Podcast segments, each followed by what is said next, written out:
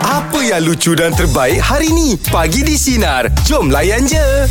Jat, sekarang ni dekat muka ada ke kadang-kadang keluar jerawat, Jat? Ah ada, tengah Apa? ada. Oh, ah. ada eh? Ya, Oh, Okey. ada jerawat-jerawatnya yang keluar Hmm. wanita kan. Berangan eh. ni, berangan ni. Ah, dia ada berangan-berangan. Ah. Kadang-kadang biasalah musim-musim Oh, Okey. wanita ni. Ah, ah, Tapi Biasa kalau bulan. kalau jerawat dulu saya lah Jat. Kenapa? Oh, iyalah, kau Jat, tengoklah dia. muka Penuh jerawat Jat. Awak pun ada jerawat ke? Eh, ay, Jat. Selalu Ma- orang perempuan je. saya teruk dulu sampai uh, ayah saya bawa pergi apa ni kata orang tu Berubat. ubat cara tradisional. Ah, ah. Uh, ambil lipas tu. Oh, pakai lipas, Ah, Jat, pakai eh? lipas tu. Petua ke? Ah, ah, dia dia macam itu perubatan tradisional lah bukan Ah, Oh. apa ah, pakai Ah. lipas sebab teruk kan. Ah, dah pergi klinik apa semua kan. Semua tak Ah, jalan. Lepas tu apa? Dia... Lipas tu- Untuk lipas apa? tu lipas tu dia ambil lipas tu bukan lipas yang besar-besar Anak-anak tu. lipas tu ah? ah lipas yang kecil-kecil tu lepas tu dia gesek kat kita punya tem- Jerawat tu? ah jerawat Ah. tu Bila- bila dia dah gesek-gesek gitu kita nak banyak ekor lah nak nak guna ha Ah. Ah, jadi kita punya okey Ah. lipas tu yang jerawat bengkak dia Tapi itu itu uh, traditional punya Ah, ni. eh. ah. Bukan petua dah. Ah, dia Pasal bukan- Ijat ada kalau memang jerawat ah, ah, yang petua je nak guna. nak, nak Betul. hilangkan Hilangkan jerawat jerawat tu. Kalau muka lah eh. Ah. Biasanya ah, k- ah, kulit kayu manis. Oh, buat macam mana tu? Buat. Ah, ah, dia kan kita kisarkan tepi dia tu Ah, halus okey. okay. jadi serbuk. Ah, ah, ah. Lepas tu kita campurkan dengan ah, mana-mana orang pakai bedak apa? Oh, bedak bedak sejuk. sejuk, bedak sejuk. Ah, campur buat air lepas tu kita tepek kan. oh Ah, Ah, so dia punya jerawat tu ah. bagi saya lah petuanya dia akan macam mati kan dia punya Okey. jerawat pedih-pedih tu. Kayu Okey. manis eh? Ah, kulit kayu manis. Awak dah tak payah lah. Ah, taklah saya nak tanya kalau orang Pasal dia lain tak ya? payah. Sebab awak dah cukup manis. Eh, cik! Dia orang pergi kat lain. Si Saliza ni. Alah, Saliza. Semalam ajak pergi Fatu Dunia tak Ah. nak. Tak nak. Tapi kalau cerita pasal petua. Okey. Betul, Saya betul. sampai sekarang. Sampai dia sekarang petua, saya petua? gunakan. Okey, ni petua mak saya pada dulu. Okey. Saya kalau mandi, saya pegang dengan limau. Oh. Okey. Ah, Untuk hilangkan bau badan Dia macam gini Kita badan besar Kita cepat berpeluh Okey Kita memang pakai perfume Hmm. Ya. Tapi peluh kita tu berbau tau Oh. Berpeluh ah, Jadi Macam saya Saya akan amalkan untuk Limau Limau nipis nipis lah. Dengan limau kasturi Ah, Huh, Asam dia bawang punya tak ada? wangi tak- Asam boil sekali Tengok kalau kau rasa tekak Kau rasa macam masam-masam Oh. Ada tekan 3-4 biji Kemam-kemam sampai berbuih mulut tu Ini baru first time saya dengar Ini petua lain daripada lain lah Hmm, tapi Tadi kalau- saya buka Macam kalau- Jeb Petua kalau apa bi- yang saya tak pernah dengar Tak lah kalau macam Angah ni Saya Ah. pernah dengar limau lah Tapi kalau mana yang peluh kuat sangat Ah. Dia orang cakap mandi dengan air asam Ah, dah- Kita tak kisi dari kita lah dah eh. Ah. Dia petua, Petua. ni Ah, banyak. Banyak. Banyak, banyak Banyak. petua ni. Hmm. Pernah saya kongsikan dengan Jad dulu kalau anak demam ke apa semua, Hmm. potong bawang. Potong bulat-bulat bawang tu Ah, ah. letak dekat dalam bilik. Oh. Ah, Anak kita tu kan Tutup aircon dia apa semua Letak kat uh, katil kiri kanan dia apa semua Saya pernah buat Alhamdulillah berkesan Ah. Jadi anak kita yang tengah hidung Bawang. tersumbat tu Ah, ah. Dia, Dia akan akan ah, Lega Cairkan Ingus tu tadi Dia Oh. Budak tu Dulu bawang. kalau saya Saya time budak-budak Kalau batuk Mak saya suruh colit ah, Kapur letak dekat ni Leher Luar ke dalam Leher lah Leher kan belah dalam lah ha, Kalau dalam tu namanya kongkong ha, Leher ha, Kapur? Kapur Kapur tu Oh ha, ha, Colik kan dekat, dekat kita punya leher Leher tu Kapur papan tulis Yang cikgu pakai tu Tak kapur kasut Oh Kapur ya ke Mana ada Dah tentulah kapur sirih tu Ah, Itu aku Ah, tahu ni pun tak, kita Yelah sebab kita ada kapur yang tulis tu Ya. Lepas tu kapur sirih ah, Lepas tu Ah. awak cakap apa tadi? Kapur, Ka- ah, kapur kapur kasut. sirih lah. ah, Kapur kasut Tak kapur sirih tu lah Ah, letak Kita je. ambil, ah, ah, dia, Ah, Ada kesan dia Ada. Oh. Oh. Ha, nampaklah leher kita tu putih. kita pernah dengar petua ni lebih lama daripada ilmu. Betul yeah. Dia lebih tua ya Petua yang anda gunakan sampai sekarang ni Selamat pagi Encik Fuad Ada beberapa petua lah. Okey Pertamanya petua kalau kita bersin, Ha? kita kadang-kadang ada bersin yang kita tak sampai nak bersin tu. Tak Ah, lepas betul, tak pada lepas. singgah, eh? Sampai ada dia rasa macam Tak lepas. Tak kuat lah kan. Ah, ah. Ah, tu petua dia masa rasa nak bersin tu, you cepat-cepat cari lampu pendaflor dan tengok lampu tu. Ha? Lampu? Lampu apa bang? Lampu pendaflor, lampu lampu panjang warna putih tu. Ah, ah. Ah, tengok je lampu. Oh iya ke? Bermakna dok kena dongak macam itulah Ah, tu, dongak, dah bukanlah dongak, maksudnya tengok lampu lah. Tengok Oh, je tengok je Lampu tu yang akan akan memudahkan untuk you bersin. Oh iya ke? Baru eh kali pertama Ah, dengar ini, ni Ini betul yang bagus Pak Cari. Saya saya saya saya bila nak bersin je saya akan cik lampu. Oh ya Okey. dan, dan dan bila tengok lampu tu dia mungkin uh, sinar apa lampu tu kan dia. Cahaya dia ha. Ah, ah. Buat macam macam kita macam nak silau ke apa dan dia macam lagi lagi muda. Tak tahulah tapi itu itu petua yang saya saya amalkan lah dia dulu bila nak bersin. Ah, tapi Ah, abang ah. cakap tu mungkin jugalah pasal bila lampu tu kan macam Ya. mata macam silau ke apa kan. Ada efek dia kan. Keduanya petua kalau sakit perut Ha ah. dan kita dengan emergency memang kita tak boleh nak buang. Okey. So Ini petua ni saya amalkan di sekolah rendah lagi Kawan saya yang beritahu Ah. Ah. Apa yang kita buat Kita ketuk pelan-pelan Kita punya ari-ari tu Ah, oh Ah. ketuk dekat situ bang eh. Ah, tu, tu ketuk dengan tangan pelan-pelan lah. Ah, ah. Lama-lama dia akan akan akan akan membuat akan menghilangkan rasa nak kita nak membuang. tu. Oh, Apa tu? Eh, Kak hari-hari tu hari-hari ke bang? eh tak payah kot. Ah, Oh, time sakit je lah. Sakit aja. Oh, Okey. Ah, tapi ini bukannya sakit perut gastrik apa tau. Maksudnya sakit perut nak membuang kan. Anak membuang. Ah. Ada orang cakap ah, ada orang cakap masuk siling puntal baju. Ah ni petua juga. Ah masuk Oh, mak. oh, aku Ah. saya tak pernah dengar lah. Ah masuk siling 5% lepas tu Betul kita lah. kita pusing je pintal, kat baju tu. Pintal Ah. baju tu. Ha. Ah. Itu betul Kalau- boleh kita Kalau nak lah. lama jangan 5% ah singgit ah singgit mas. ah lama Mana sikit. pula nak cari. yang, yang, yang Ya, ni last lah. Yang ni last. Okey, Okey, okey, apa dia? Juga lah. Okey, kalau ini petua ni saya dapat daripada seorang ustaz, Ah, ah. bila kita nak memulakan perjalanan ke mana-mana saja. Ha, ha. Hmm. Okey, kita baca doa naik kenderaan dan sambung dengan ayat yasin yang terakhir innama amruhu iza arada syai'an kun fay kun fayakun. fayakun. Kan? Kun fayakun tu kun tu kita berhenti, Mhm. kita niatkan Niat. doa perjalanan kita dipermudahkan, diselamatkan pergi dan balik. Allah Akbar. Ah, terima kasih. Oh, ini bukan petua ni. Yalah, Ini ilmu ni. Betul. Ha. Dia bukan setakat accident tau Kalau you macam uh, Ada polis ke Ataupun Ah, ah, ah, ah. Apa je lah kan? InsyaAllah mungkin benda-benda urusan tu dipermudahkan Eh. InsyaAllah Semoga Allah Insya permudahkan Allah. Bang terima kasih banyak bang Tiga petua pagi ni Ya. Abang bagi bang Ada satu ngah yang orang cakap tu kalau Ah. bawa kereta. Ah, Tangan sebelah macam Ah. ni. Kalau lalu dekat area Tashengo ke apa, Ah. tangan kena luruskan pegang benda tu. Yelah. Palang buka. Memang ah Memang ada Semua orang tahu macam tu Bagi kau seorang je macam tu Ada petua tak ada ni Terima kasih banyak Abang buat Terima kasih ya bang Ha, ingat Okey, tu Tiga Dia petua kata ya. kalau bersin Ah, ah. Bersin tu tersangkut Jangan lupa Pandang lampu Oh. InsyaAllah Lampu Kalimantan yang putih ni ha, ha. ah, Dia tengok bila kita nak uh, Mesin yang tersangkut tu Bila tengok cahaya tu akan Yelah, membuatkan kita sebab macam silau tu yang buatkan kita nak bersin balik. Ah. Oh bagus juga petua dia lagi Tengok orang cakap tengok oven. Ah. tengok oven. Ya benda-benda panas lah. Lampu kan dia ada keluarkan panas kan. Dia oven pun boleh. Oh tengok Ah. dapur Boleh macam itu Tengok benda panas Kau jangan tambah-tambah lah kau Tak payah kalau macam tu Kita tengok angah je Panas pun panas Eh eh kau ni Okey Meja bulat pagi ni topik kita Yang petua yang anda guna sampai sekarang Selamat pagi Zal Petua apa tu Ah, Zal? Dal. Ah, saya ada petua yang saya pakai masa saya buang air kecil dan saya buang air besar lah. Oh, apa dia tu? Ah, apa petuanya? Bila kita dah habis buang air kecil, Berdehem. kita berdehem. Hmm. Ah, Okey faham Ah, saya Berdehem berapa kali tu? Ah, Berapa kali bang? Tiga Berdehem- kali lah. Tiga kali, okey. Ah, dia mungkin membantu me, me, ah, meng, apa, daripada kena batu karang lah. Hmm? Oh. Ah, sebab lagi satu, lagi satu kaki Tapi kita tak payah panjang-panjang lah bang kan? Ah, lagi Sebab satu- dia, oh ya, ada lah. orang kadang sampai berdehem. Ah, Dia buat panjang-panjang. Kita kan tunjuk, dia ni naik motor ke kan? Batu-batu Ya. berdehem. Wah, kita kita sebelah pula jadi kipas. Ah, abang tengoklah abang tengah hajar jet tengah. Lagi satu bang Lagi satu, Ha Hai bang Zal, Awal berdehem Bang Zal, kau dah suruh beri yang panjang, eh, dia mulalah panjang tu. Aduh, ai, terputus pula Zal. Tadi memang itu pernah dengar tu Ah, okey, tak Ah, apa. Itu biasa eh Kebiasaan kita Hmm. Okey Berdehem eh? Berdehem Buang air berdehem ah. Okey. Ah, itu.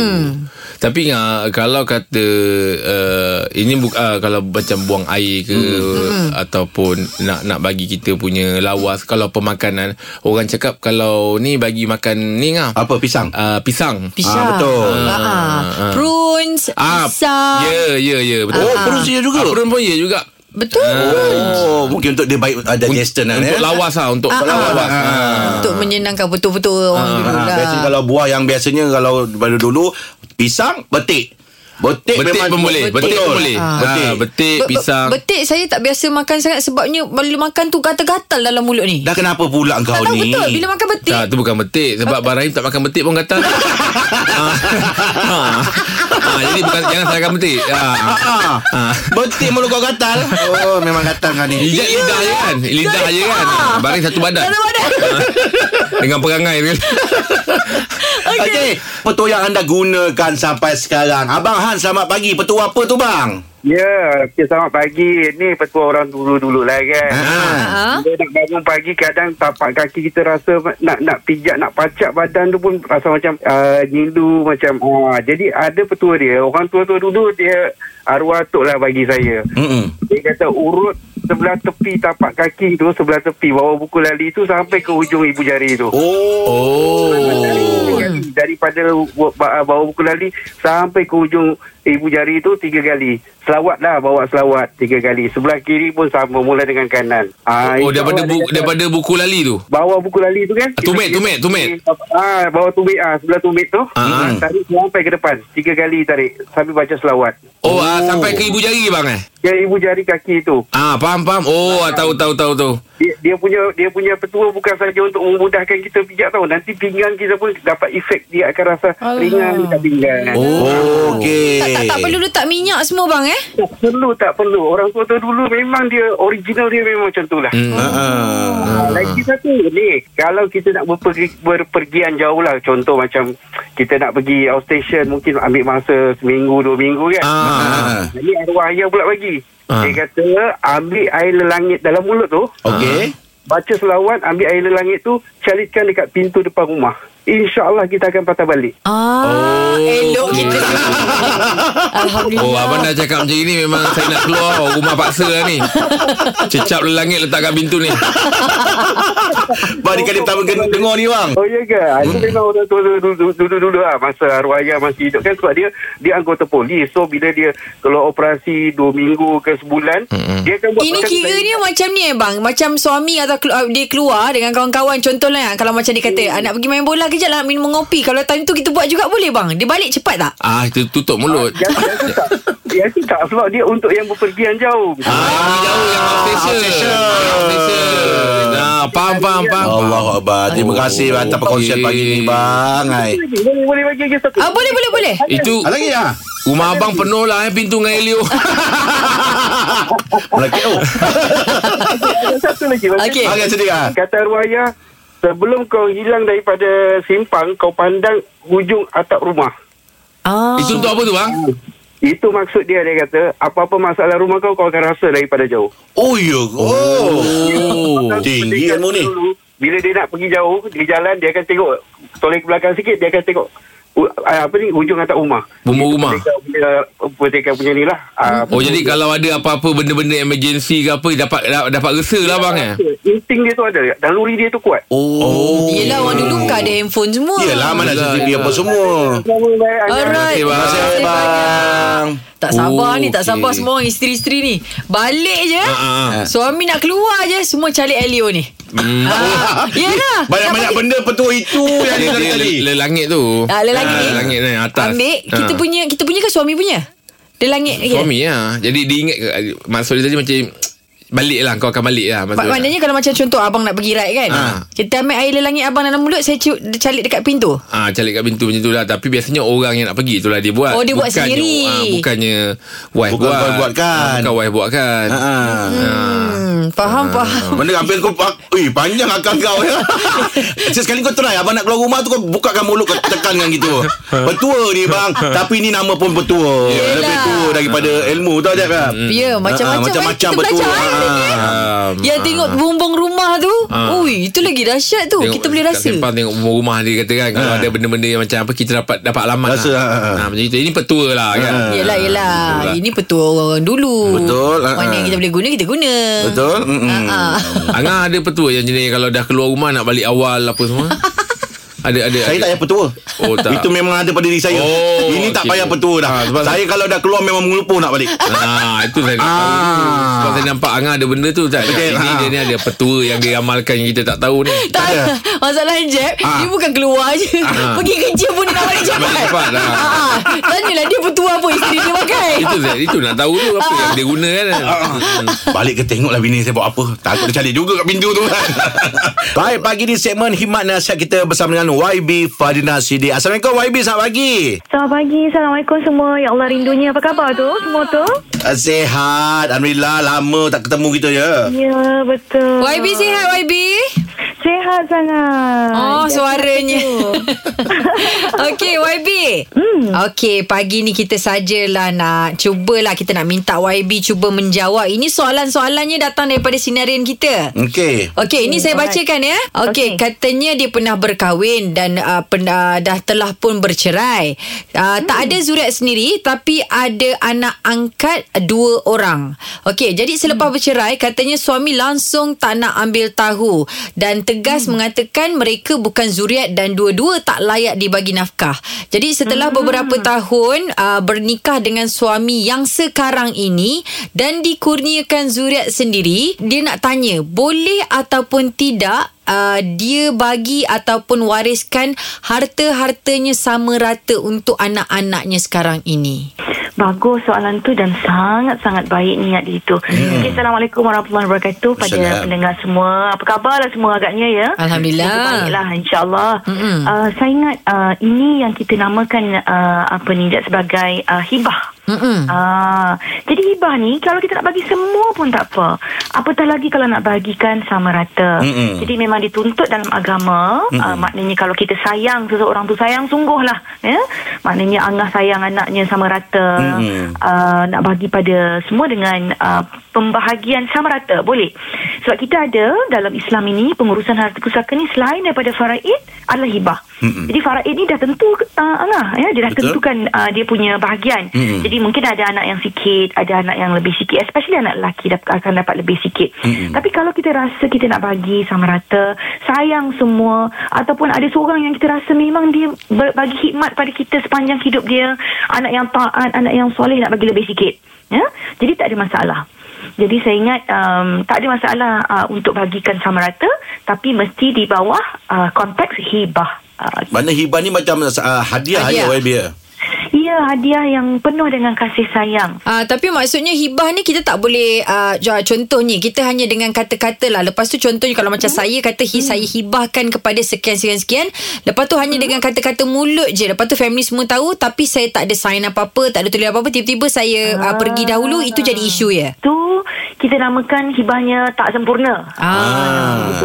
Niat tu dah ada tapi tak sempurna. Mm-mm. Jadi untuk untuk hibah ni dia kena disempurnakan. Ah bila sempurna tu dia kena ada syarat-syarat dia. Mm-mm. So syarat-syarat dia antara lain adalah mesti ada selain daripada lafaz itu mesti ada ijab kabul. Macam nikah juga ngah, ada ijab Ah, kabul. mm-mm. Ah, ada orang yang ah, apa ni kita panggil sebagai penghibah Mm-mm. melafazkan saya serahkan pada ah, ijab misalnya. Dan orang yang menerima tu pula mesti jawab saya terima.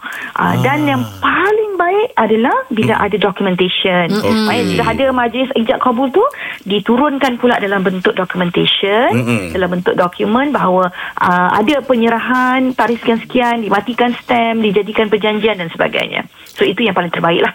Okey, okay, Okey, terima kasih baik. baik. YB. Baik, hikmat nasihat kita masih lagi bersama dengan YB Fadina Siddiq ya dan topik pagi ni tentang perundangan syariah. Ini ada satu soalan ni, soalan dia macam ni. Dia nak tanya berkenaan dengan KWSP. Kalau saya nak bagi semua pada isteri dan anak saya bila saya meninggal dunia, akan datang boleh tak? Lebih kurang macam hibah, tak nak faraid dengan adik-beradik. Hmm, okey. Saya saya boleh saya jawab dulu secara umum. Mm-mm. Uh, KWSP ni adalah faraid. Ya, Oh, oh, kalau dia okey. tak ada anak uh, lelaki maka uh, kalau dia meninggal adik-beradik lelaki tu boleh dapatlah sebab Ha-ha. dia jadi faraid. Isteri tetap dapatlah bahagian isteri. Baik. Selalunya orang salah faham orang ingat apabila kita uh, far, uh, apa KWSP ni Mm-mm. bila suami atau isteri meninggal dia jadi hak uh, suami atau isteri sebab ada penama tu kan. Hmm, betul. Uh, tapi tidak sebenarnya penama ini hanyalah pemegang amanah sahaja. Ah. Jadi tugas pemegang amanah ataupun penama ni adalah untuk membahagikan Mm-mm. uh, uh, KBSP itu dan kepada waris-waris dalam bentuk faraid. Jadinya kalaulah ada niat suami ni nak bagi pada isteri dan anak sebab kita tak boleh nak keluar semua KBSP kita. Mm-mm. Ada bahagian-bahagian Betul. tertentu sahaja Mm-mm. kita boleh gunakan eh, kita boleh keluarkan jadi kalau ada niat nak bagi dulu ya pada suami eh, pada isteri pada anak-anak keluarkan bahagian itu dan bagi siap-siap di luar Oh. Sebelum tinggal lah Ah. ah. Hibahkan dulu ah, Jadi bahagian yang tinggal tu nanti Mm-mm. Baki tu adalah faraid lah Uh, Mm-mm. sebab uh, KWSP tak boleh ubah dia punya uh, apa ni kita panggil mekanisme dia tak boleh ubah dia Mm-mm. tetap akan jadi uh, dan dia fatwakan sebagai faraid. Mm-mm. Jadi yang kalau kita kalau uh, kita panggil sebagai uh, uh, apa ni uh, orang yang memiliki akaun tu sendiri, Mm-mm. pencarum tu sendiri nak keluarkan itu hak dia lah Ah, untuk guna apa sesuatu semua kan.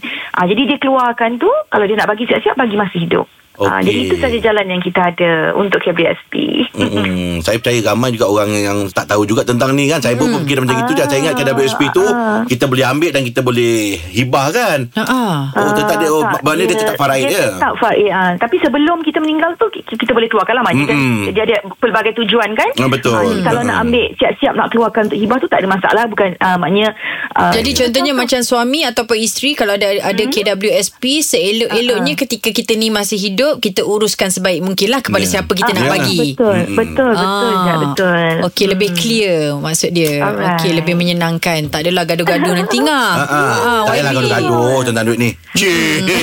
Baik, khidmat nasihat kita masih lagi bersama dengan YB Fadina Siddiq dan topik pagi ni tentang perundangan syariah. Syariah. Silakan Jad. Okey, uh, yang ni pula YB katanya hmm. uh, dia minta kita rahsiakan namanya lah. Ah, pula. Okey, dia kata macam ni, dia dengan suami baru saja bercerai.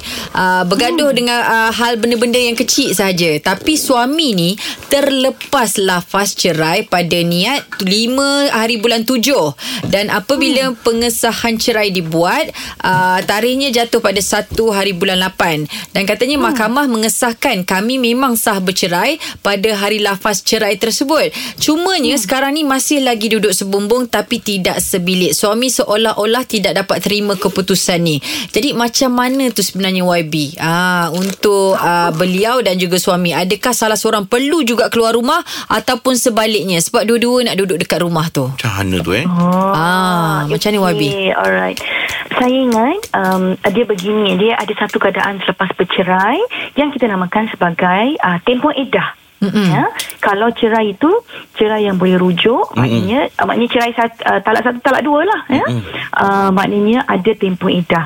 Dalam tempoh edah ini memang boleh uh, duduk bersama uh, da- se- kerana ada hikmah dia lah kalau kalau ada niat untuk rujuk ya sebagai contoh kalau ada niat untuk rujuk tapi kalau isteri uh, isteri tu rasa tak selesa uh, dia boleh minta untuk beredah di tempat lain misalnya di rumah ibu bapa ataupun di rumah yang lain yang mendapat kebenaran suami ketika dalam tempoh edah ya kita ni Jad, masalah kita ni kalau kita dah tak uh, orang perempuan ni kalau suami tak ada niat untuk edah dia dia kadang-kadang dia keluar je dari rumah tu dia tak beritahu dia idah kat mana tu semua hmm. dan suami pula bila dah tak ada niat untuk rujuk tu dia tak tanya pun isteri tu beridah kat mana hmm. sebenarnya salah tu berdosa sebenarnya Allah. tak ambil tahu isteri beridah kat mana kan? Mm-mm. sebab dalam tempoh idah itu suami masih perlu menjalankan tanggungjawab nafkah nafkah idah nafkah tempat tinggal makan minum perubatan dan sebagainya jadi mesti kena tahu isteri tu kat mana berada sebab kena kena bayar nafkah idah tu ya jadi ini salah faham yang pertama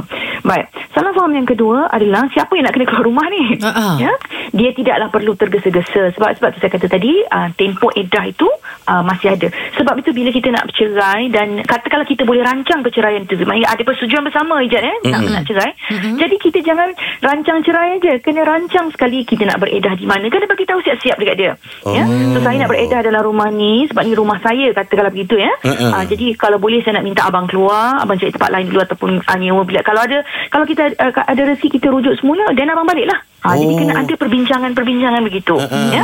Uh, kalau dalam tempoh cerai rajai kita panggil, cerai yang boleh rujuk memang boleh duduk sama sekali. Tak Hmm. ada masalah. Sebab tu jangan bila orang kata jangan terus putus komunikasi, Hmm. uh, kena pastikan komunikasi terus baik supaya benda-benda macam ni lah kita lep- lepas cerai nak bincang banyak lagi ngah. Betul, Nak uh-uh. anak, Betul, jaga uh-uh. anak semua. So jangan orang kata sampai kita tak boleh bercakap langsung dengan pasangan kita ni ataupun ex pasangan kita ni ya. Maknanya tak jadi adalah kita istilah dengar. busy ha. body ngah. Ingatkan bila kita dalam tempoh edah tu, eh sibuk je nak ambil tahu. Eh, tapi yang sebenarnya itu adalah tanggungjawab. Oh. Masih lagi Oh, kau kan. fikir sebelum macam tu eh. Oh, Pasal jadi tu kita macam tu busy body. Pasal tu kita kena ada segmen khidmat Ada nasihat. ilmu. Ada orang beritahu kan? clearkan. Ah, okey. Segmen khidmat nasihat kita masih lagi bersama dengan YB Fadlina Siddiq ya. YB, ni ada Ya, satu ada. soalan ni YB. Sekarang ni kita tengok juga kat media sosial ada berlaku kadang keganasan rumah tangga kan. Kadang sampai teruk dia berasa eh, apa anak isteri dia. Jadi kadang-kadang kalau ada berlaku perkara macam gini YB, uh, mangsa ni mana dia nak pergi sebenarnya? Yang pertama sekali mana dia nak pergi? Balai polis ke ataupun nak pergi pejabat agama ke, keluarga ke macam mana sekarang ni? Ha. Okey. Kasihan lah saya uh, sangat suka bila uh, sesi dengan Sina ni sebab ada mesej yang kita perlu repeat ya. Ya. Ya, terima kasih YB. Ah, seperti peringatan-peringatan seperti kes-kes keganasan rumah tangga seperti ini. Saya nak uh, mulakan dengan ah, begini. Setiap pemandiri atau mangsa kekanan rumah tangga ni Mm-mm. Mm-mm. dia ambil uh, sekurang-kurangnya tujuh kali attempt ni Jad, sebelum dia betul-betul keluar daripada rumah. Ha-ha. So bayangkan tujuh kali attempt tu maknanya dia ada ni setiap kali kena diganasi mm-hmm. dia memang nak keluar. Mm-hmm. Tapi maksimum dia boleh pergi tujuh. Ya, kalau tidak dia tak akan keluar lagi lah. Ya. Pertama um, adalah penting untuk semua kita ada jaminan ekosistem selamat. Maknanya kita berada dalam rumah kita selamat, kita nak pergi balai polis selamat, Mm-mm. Mm-mm. nak pergi uh, hospital selamat, nak buat laporan selamat uh, dan juga sentiasa berada ada jaminan itu uh, kerana kita adalah um, manusia yang ada maruah dan harga diri. Maknanya bukan di, boleh dipukul sewenang-wenangnya. Ya. So yeah. nombor satu mestilah ekosistem selamat. So kedua, bila kita pukul ni kita kena sedar ya. Ijat ini ini mesej Ijat kena sampaikan pada wanita semua, mm-hmm. kena beza uh, aib dengan barar. Setengah wanita Ijat dia tak betul tak boleh nak beza. Dia kata kalau dia cerita kat orang, mm-hmm. suami pukul itu aib. Mm-hmm. Ya, tak boleh cerita aib suami. Mm-mm. Mm-hmm. Tak betul. Pukul ini adalah jenayah. Kita kena cakap dalam masyarakat sekarang. Betul. Memukul Mm-mm. isteri adalah jenayah. Mm-mm. Jadi bila jenayah dia bukan aib, dia adalah darar. Maknanya mudarat. Mm-mm. Mendatangkan mudarat kepada nyawa orang lain, kehidupan orang lain adalah satu kesalahan jenayah. Saya risau sebab kes uh, dalam 2 3 minggu lepas seorang suami dia tembak isteri lepas tu dia bunuh diri. Allah. So keganasan rumah tangga dalam masyarakat kita ni Jad Mm. sudah sampai bukan lagi pukul-pukul ni. Mm-mm. Dia dah tembak bunuh. Betul. Mati Uh-uh. semua. Se- dah makin ramai wanita mati di tangan pasangan masing-masing. Ya, jadi ini kita tak nak terus berlaku dalam masyarakat kita. Baik. Yang ketiga adalah akses kepada untuk mendapatkan bantuan. So akses ini kita mesti pastikan bahawa mereka betul-betul dapat uh, sebab itulah kalau sebagai contoh ya Mm-mm. di beberapa negeri kita ada OSC One Stop Crisis Center. Mm-mm. OSCC. So kat sini ada uh, balai polis terus, ada hospital. Jadi seorang mangsa dengan rumah tangga dia tak perlu pergi balai polis lain. Dalam hospital tu sendiri sudah ada. Mm-hmm. Dia boleh dapatkan semua di situ. Khidmat um, uh, untuk membuat laporan polis dan juga uh, perubatan. Sebab kena ingat ya, bila kita jadi mangsa keganasan rumah tangga sangat penting untuk membuat laporan polis dan seterusnya membuat laporan perubatan Mm-mm. mm-hmm. dan membuat assessment tentang juga kesihatan mental sama ada kita ataupun apa ni orang yang pukul kita lah ya, Mm-mm. mm-hmm. uh, pemangsa ni. Jadi selepas itu barulah kita kena tentukan tindakan dia apa. Nak buat um, pelin- perintah perlindungan. Ini sangat penting. Ramai orang tak tahu ke boleh buat perintah perlindungan ya. Uh, perintah perlindungan ni kena buat supaya dia tak dek- dekat dengan kita dan kita selamat dalam tem- beberapa uh, tempoh tertentu lah se- sekurang-kurangnya sehingga siasatan selesai. Yang terakhir adalah uh, sokongan dan dukungan daripada keluarga. Jadi um, komuniti selamat ini dan juga sokongan ini sangat penting. Jadi bila kita ni sebagai bapa Angah misalnya kita ada anak perempuan. ya. Anak perempuan kita mengadu suami dia pukul. Mm-mm. Ya. Bapa mesti ambil tindakan. Ya. Yeah. Maknanya kena tanya siasat, ambil tahu dan lindung anak perempuan ni. Mm-mm, ya. Hmm, betul. Sama Mm-mm. juga dengan ibu. Kalau menantu perempuan ni, Jad, beritahu dekat mak mertua, uh, kata suami pukul. Mak ni kena adil. Ya, tak boleh dia lindung anak lelaki dia. Anak lelaki dia tak buat lah, ala pukul sikit, mak dulu pun kena pukul. Tak boleh cakap macam tu. Mm-mm. Ya? Allah. Jadi kalau nak jadi mak mertua kena kalau anak kita pukul menantu kita kita kena ada uh, uh, kena kena bersifat uh, objektif. Maknanya kena adil. Anak Mm-mm. kita salah ya. Mm-mm. Uh, jadi ramai juga yang tidak support sebenarnya ya. Ada juga wanita yang uh, tidak support dalam kes-kes keganasan rumah tangga ni Ya. yang saya rasa kita mesti terus membuat peringatan-peringatan seperti ini. Terima kasih banyak YB atas perkongsian pagi ni YB. Terima kasih banyak YB Seronok bercakap dengan YB ni Clear Terima kasih banyak. Ah, saya Lagu banyak berlagu. mencatat lah. saya kalau dengan YB ni saya banyak mencatat. Dia nari admin. Ah. Dia admin. Okey InsyaAllah ada rezeki kita jumpa lagi ya YB Assalamualaikum YB. Okey Baik, teruskan bersama kami pagi di Sinar Menyinari Demo Layan Layan je. Je Dengarkan Pagi di Sinar bersama Jeb, Ibrahim, Anga dan Elizad setiap Isnin hingga Jumaat jam 6 pagi hingga 10 pagi. Sinar. Menyinari hidupmu.